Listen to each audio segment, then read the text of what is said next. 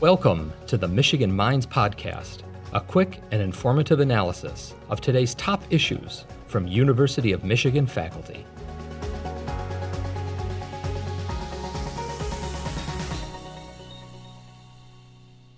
Epidemiology plays a crucial role in any outbreak, and especially in a global pandemic. So certainly it's going to be clinicians, it's going to be doctors who are going to be treating cases and reporting those cases into a surveillance system, and that's what happened in China. But then it is going to be epidemiologists who are going to collect all those reports and who are going to make a decision on whether this is a new outbreak, and they are going to be notifying policymakers. And so really, epidemiologists are the ones who are quantifying how the burden of disease, so how bad an outbreak is, but they're also, importantly, what we're doing is looking at disparities. So who's hardest hit? And that's been especially important to think about in this COVID-19 epidemic, because here in the United States, we see that there's been this huge racial disparity, and African Americans in particular are being particularly hard hit by the virus. So I have an existing project funded by the NIH, which is looking at changes in perceptions to vaccines over time. And it's comparing populations in China and in the United States. When the coronavirus outbreak hit, I needed to shift some of my data collection around because I originally was going to be doing some on-the-ground data collection. And so I moved to doing some online surveys. And I shifted some of the focus to not just be looking at vaccines in general, but be looking at coronavirus and a potential COVID-19 vaccine. So starting in early March, I've been doing these surveys on what people think about COVID-19, what are their attitudes, what do they think about getting a COVID-19 vaccine. And I've been doing these in China and in the United States. And I'm currently applying for some funding to also be doing some surveys in other countries as well, so that we can have this international sample, which I think is particularly important because, as we know, infectious disease has really quickly spread across borders. So we really need to have a global understanding of what people think about countermeasures to coronavirus. I will say that what we found so far in our baseline survey in the United States is that there is widespread support for these countermeasures. So regardless if you are Republican, Democrat, Independent, everyone's has high support, and people are trying to be socially distant from each other, and they're relatively accepting of a vaccine. Of course, a vaccine isn't on the market right now, but we hope it will be within the next couple of years. So right now, I think across the United States, across broad spectrums of the population, people are, I would say, have a relatively positive view of countermeasures. My concern is that that's going to crack. And so we are doing these repeated surveys over time.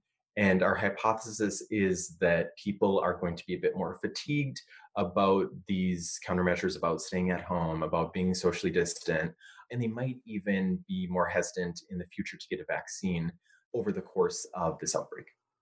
In the baseline survey, which we had, we collected this around March 20th. So it's odd to think that it's already been over a month since, you know, we've been under stay-at-home orders in Michigan.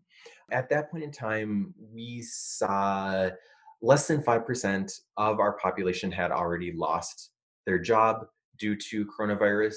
I would expect at this point in time that would be even more.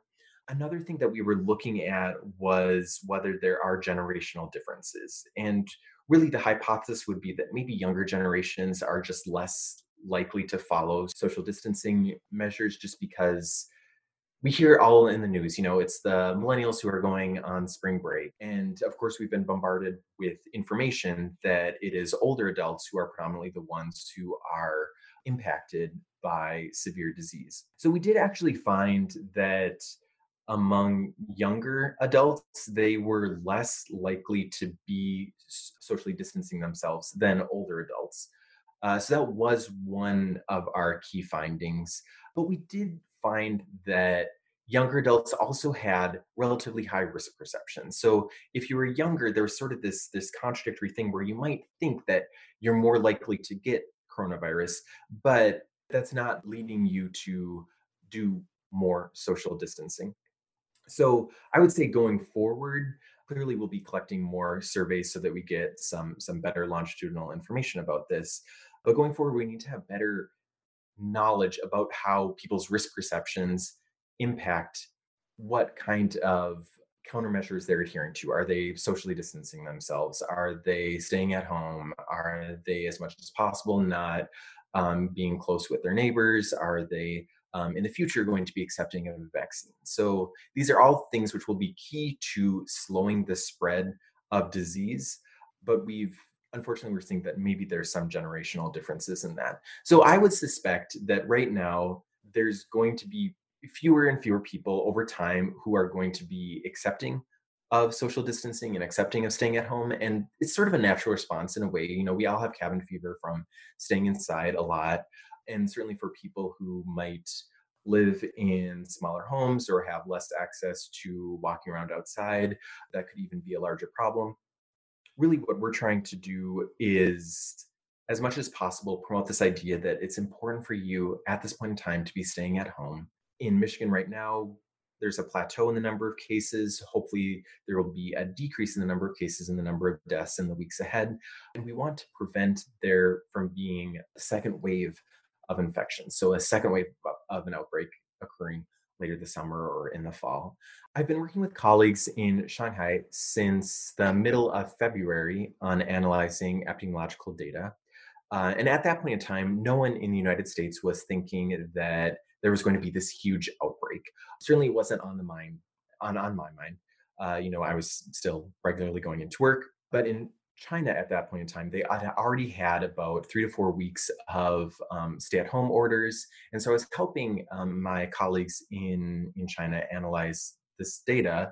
And it was related to, who's most at risk for disease, how contagious are people. And what I've noticed in Shanghai is that they've been able to decrease the number of cases early in March. But then there was sort of this second wave of infections, which happened in April. That's definitely something that we want to avoid here in the United States and in Michigan, is we want to avoid a second wave of cases in the future. So Michigan has loosened the criteria of who's eligible to be getting these tests. So younger folks, people with milder symptoms, are now more eligible to get the tests than they have in the past. And that's a great thing. So then we'll have a better idea of the epidemiological picture of the disease and who's actually getting it. At the time being, it's really important to still maintain social distancing. It's very important, as much as possible, to be staying at home for a number of reasons. Right now, we still haven't controlled the outbreak to the extent needed to shift to another type of control measure. So at this point in time, we really need to focus on just limiting people being outside and being in contact with other individuals. Thank you for listening to the Michigan Minds Podcast, a production of the University of Michigan. Join the conversation on social media with #YouMichImpact.